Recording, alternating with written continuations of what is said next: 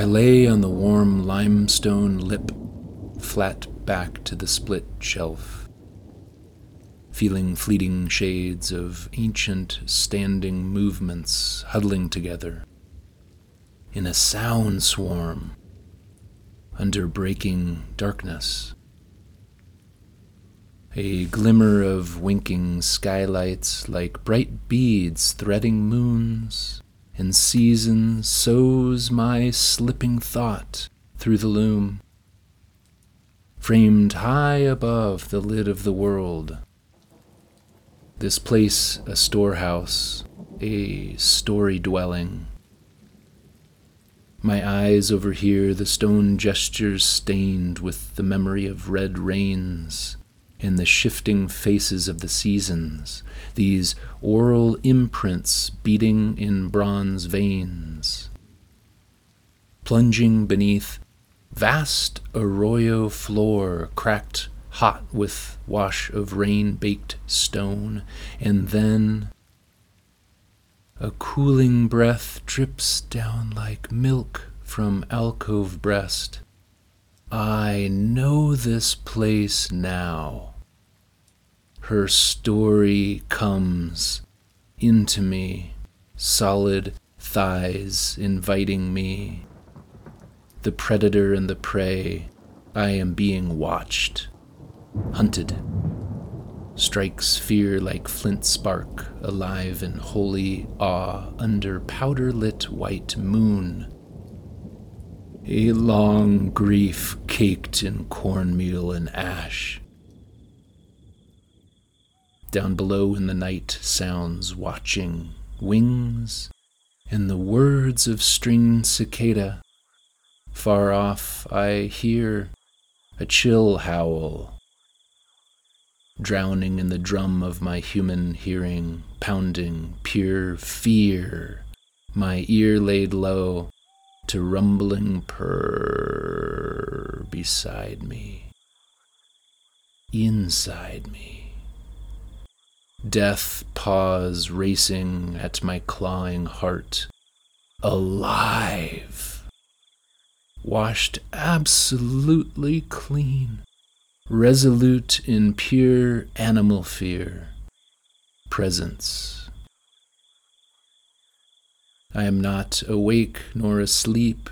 I wake in sleep, dreaming the azure cosmos torn open like hieroglyphic speech, like remembering the first day she walks slowly across the sky, like a seed of fire in comet's mouth, running like dough on bright tails, yellow, red, blue, and white, merged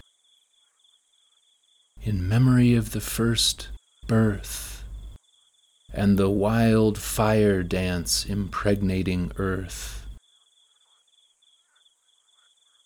The next vision, a portent facing the future. Sohu arising at dawn from the subterranean shadows of the Kiva. Bright morning star Katsina erotic flame bursting in ecstatic supernova, downloaded without understanding, simply beholding.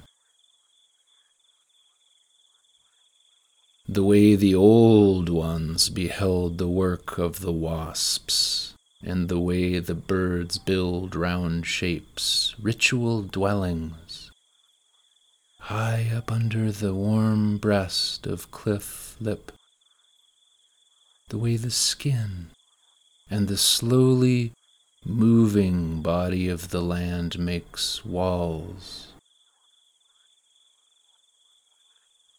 and patterns wisdom, stories for her children to remember.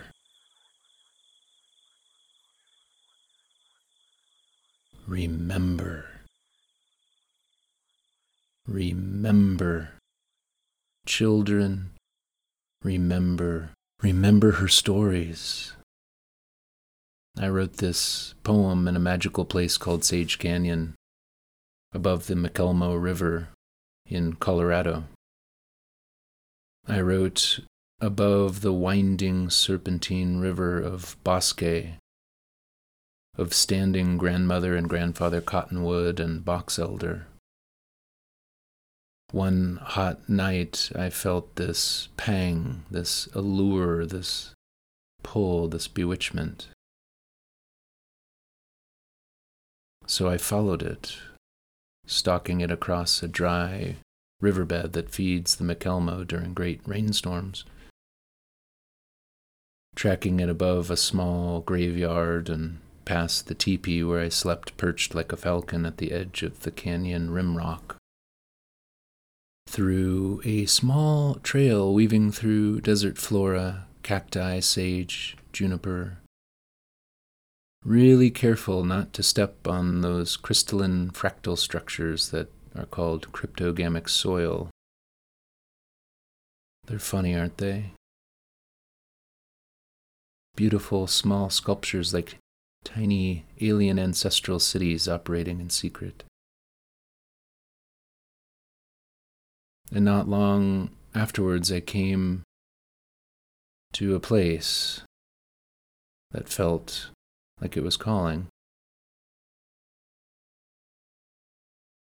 I came to great grandmother Juniper, spreading these great thick arms outward in embrace I tasted the pungent sweet smell of her fragrance mingling with sage and stone, rain and breeze, and I simply fell to my knees in her presence. A circle she'd created in the midst of this particular more than human niche,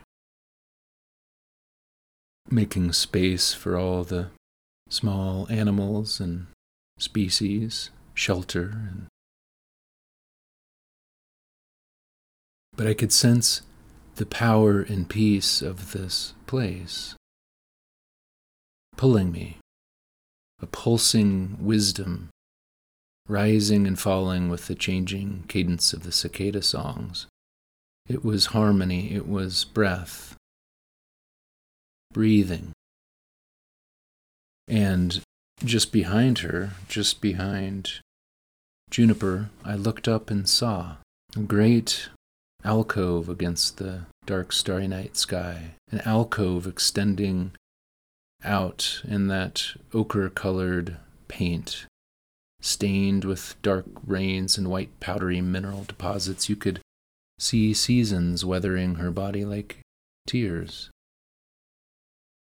And I was drawn to ask permission, please, permission to sleep for the night on her cliff landing above this guardian juniper. So I clambered up the side, finding places for footing and carrying nothing but my sleeping bag, a pillow, and a bottle of water for the night. A short walk across this limestone lip. I saw an ancient kiva, not much more than a stone circle which left an imprint of ritual memory like a psychomythological heat signature. You know, that kind of energy, that numinous energy. I felt at once the numinosity and the taboo, knowing that what was needed was an honoring of the sacred power of this place and also, a bit of trembling, a bit of desire not to disturb the ancestors or transgress with my presence, and I asked permission to sleep within just eyesight, right near a small tree growing out of the rock. I cannot speak of what happened that night, but what I tried to convey through this poem I wrote the next morning I can say one thing it was unlike anything I'd ever experienced before. I was in a dream state of being asleep awake.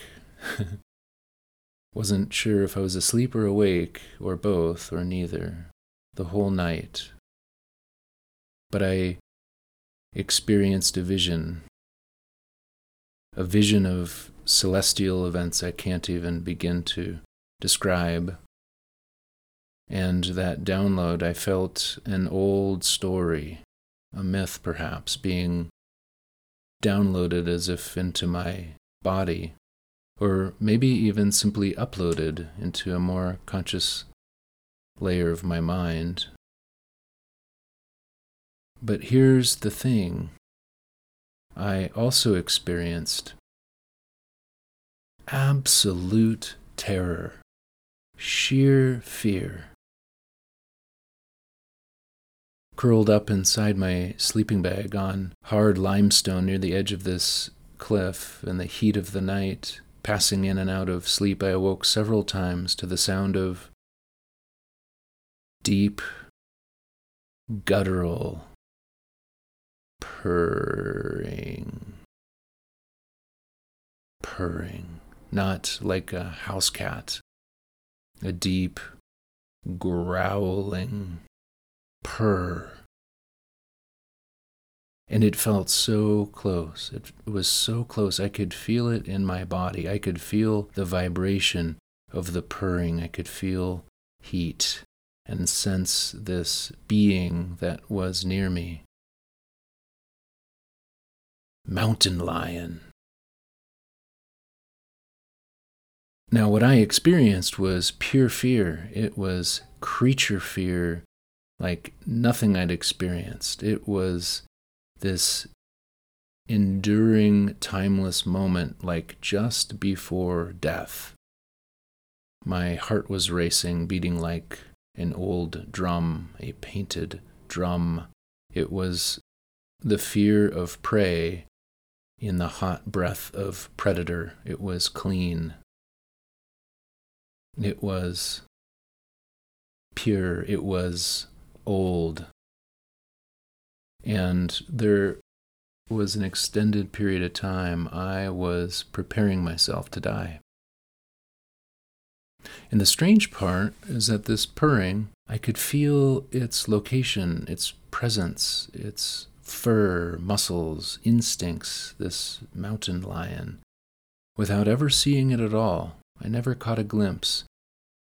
All I could feel was it purring in me.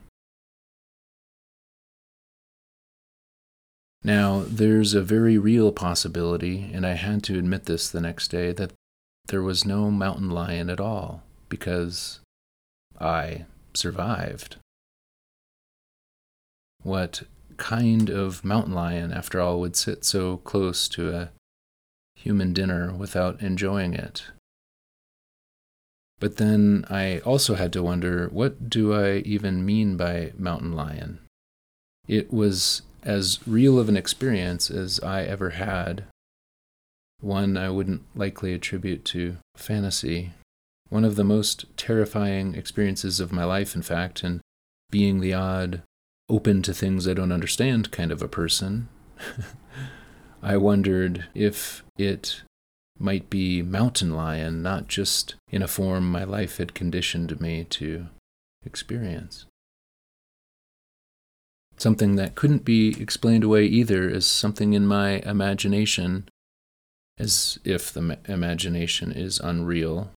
And I wondered about the Anasazi and the Pueblo peoples those young and old, men, women, and children, hunters, ritualists who traversed these lands, who walked light footed silently down invisible paths through sage like me and the singing cicadas, perhaps moving at night as mountain lions themselves